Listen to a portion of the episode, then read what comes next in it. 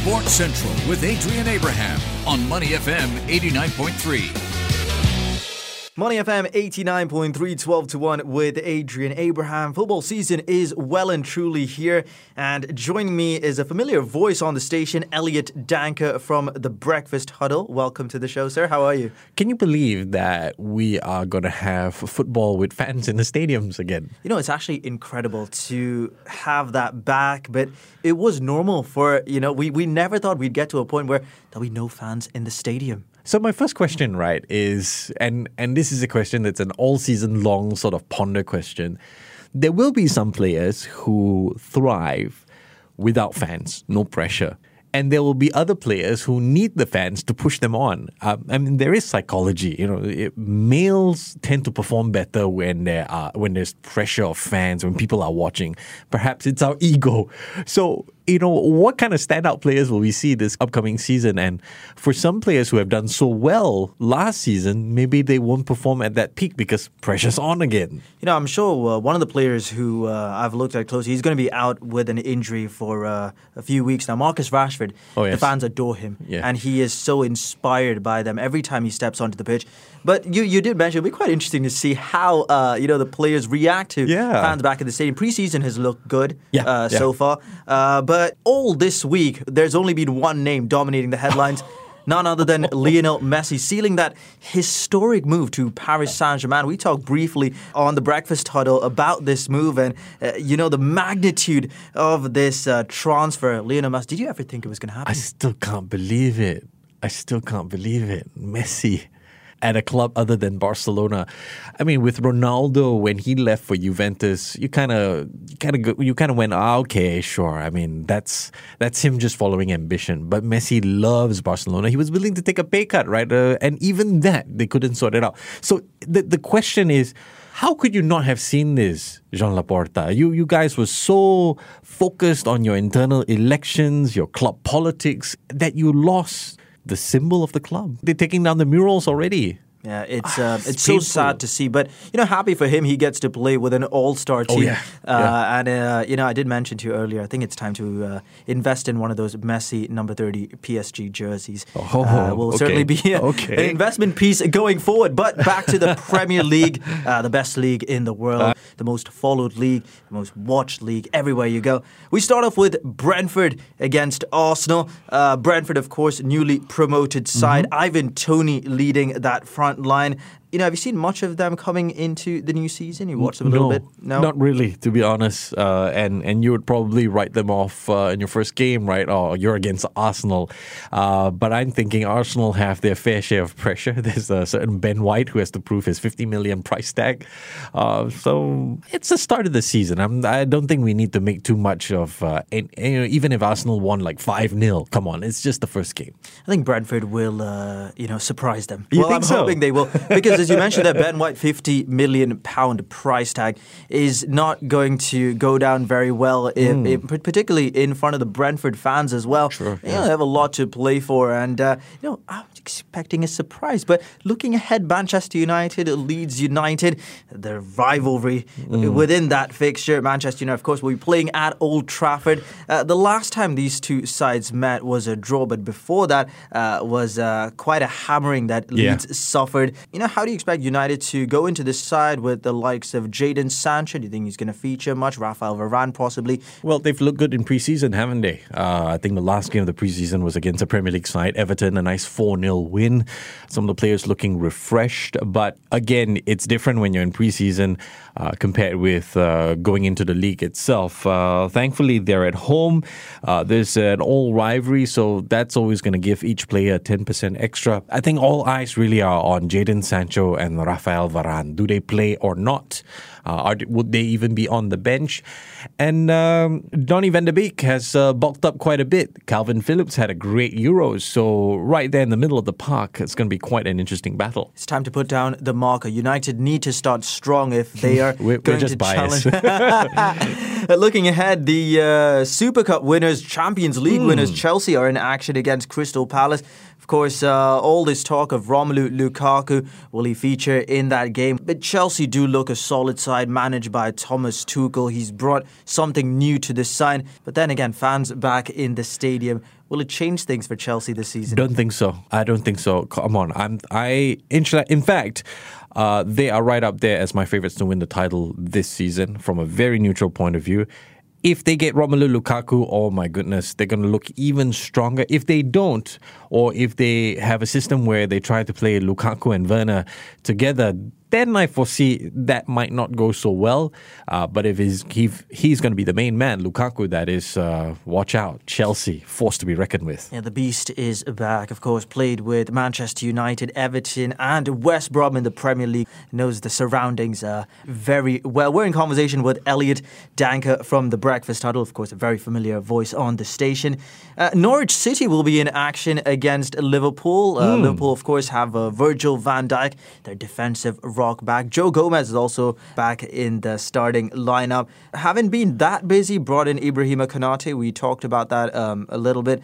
But all eyes will be on Mo Salah. And Norwich, Liverpool uh, always promises goals. And uh, it doesn't look too good for Norwich when it comes yeah. around. Yeah, pretty straightforward for Liverpool. Jurgen Klopp, uh, the manager, has come out to say that there really is no case to invest in players right now. Everyone will be looking forward to Van Dijk returning, like you mentioned. But uh, for me, Uh, keep your eyes on Ibrahima Konaté this season.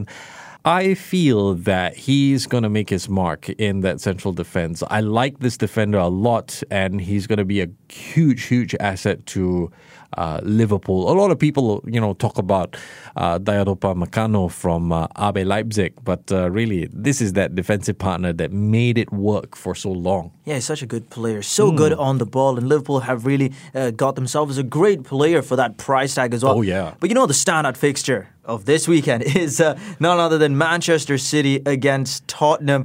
Harry Kane being in the news.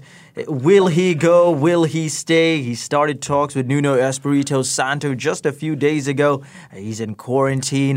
Uh, you know, just so much surrounding Harry Kane. But is he worth that money though? Okay, so that's one question, right? The other question I have is, is he forcing a move away? It, we still haven't gotten any confirmation on that.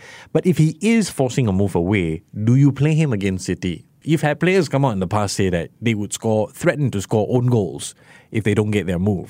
Uh, there are players that uh, literally go AWOL, you know, for, for weeks. Uh, so if Harry Kane is truly forcing a move, you got to send a message. You don't play this player.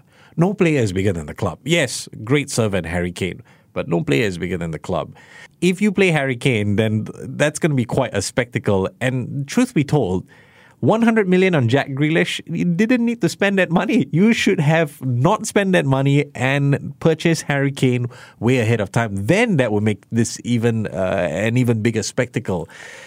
So what if you've got the best creative force in the Premier League where your midfield is concerned? It's a finish. And it's not even a, an audition because he'll be playing in front of the Tottenham fans yeah. who will be giving him a lot of abuse regardless of well, the it results. Depends, but yeah, yeah good yeah, point. Good because, point. Uh, because there's been talk that he's wanted to move. He's had a gentleman's agreement yeah. with Daniel Levy to leave the club. But Jack Grealish, of course, one hundred million. I can find so many players I would rather exactly. invest in. And they, it, it's so obvious that they need a striker. They need, and now yeah, that Phil yeah. Foden's out, actually opens a little door for Jack Grealish to come in. And But still, you've so got what? so many other players uh, who could potentially play in that position. Yeah. One can only wonder how this uh, Pep Roulette uh, will play out for the majority of the season. In terms of uh, some of the other uh, teams out there this season, the likes of Leicester City, let's say Aston Villa, they've mm. they've been very busy mm. in this transfer window. In fact, I've actually put them as uh, one of the ones that could surprise a lot of people this season. We've seen them sign Danny Ings, Leon Bailey, mm-hmm. Emiliano Buendia. They've invested that money carefully, but also in a in in, in a controlled sense. They haven't yeah. gone overboard. They yeah. haven't been ripped off of these players. How do you think they're going to fare this season? Europa League finish. as in Europa League position. Uh, that's that's my verdict for Aston Villa. I hope the team clicks. Love the signings they've made. Very prudent, very smart signings. Leicester City uh, should finally be able to crack into Champions League. I really hope for Brendan Rodgers. The poor guy's been working so hard, and given the budget that he's got, he's he's really built a solid team. Um, and this may be an unpopular opinion, but uh, I would watch out for Wolverhampton Wanderers uh, because I think that by the time the end of the season comes, without Nuno Espirito Santo, um, the, there might be some players worth getting in the shopping window. Yeah, there's a certain Ruben Neves who, exactly. uh, who grabs my attention every time. I just want to touch on Everton. Uh, they've brought in a yeah. Yeah. Uh, new manager, Rafael Benitez, of course, very well known to mm, Liverpool mm, fans. Mm. Uh, gone just uh, down the road to um, Goodison Park and uh, you know taking over the reins there from Carlo Ancelotti. You know, Everton has always, since that David Moyes uh, sort of era, they've been there and about. How do you think they're going to go this season? Should be okay. Uh, the, you know, in terms of uh, being under Rafa Benitez, he knows the Premier League very well. Um, so I don't think that's going to be a problem. I don't really think it's an issue, the fact that he was a former Liverpool manager. He's done the job at Newcastle. And I think he's got a lot of good players at his disposal. You know, James Rodriguez is still there. Alan, who's so crucial in the middle of the park. Dominic Calvert-Lewin, I am a huge fan of his. And if you can keep him on the team for at least this season, he might have a good finish there. What about Jordan Pickford? Oh, Jordan. Yeah. Incredible Euros, but uh, that game against ever, United... Uh, if there ever was going to be a weakness... We just had to put it in there. But nice. uh, of course, Elliot, just before I let you go, do you get some predictions here to put you on the spot? Okay. Your top four for this season. In no particular order, uh, Man City, uh, United, Liverpool and Chelsea. Yeah, that sounds solid. And to win the league. Chelsea to win the league. Yeah, Chelsea look strong. Chelsea Very look good. really strong. Uh, right at the bottom, mm, golly, uh, this is going to be a tough one. Southampton. I think it's got about time. Got a fear for them because uh, with Danny Ings gone, Yannick yeah. Vestergaard as well, yeah. uh, kind of struggle a little bit. It's about time for Southampton. I don't think Watford will be able to stay uh, as well. Norwich and, City? Yeah, I'm going to put Norwich City right in there as well. Yeah, interesting. It'll be, uh, you know, I just can't wait to see uh, live football back, particularly oh, yeah. Premier League football. And the fact that daylight saving hasn't kicked in yet, we can watch some of these games at, uh, you know, normal hours. We've been in conversation with Elliot Danker from The Breakfast Huddle. And of course, we'll be hearing a lot more from Elliot in the weeks to come as the Premier League season gathers a little bit more shape. To listen to more great interviews, download our podcasts at money f m eight nine three dot s g or download our audio app. That's A W E D I O. Available on Google Play or the App Store.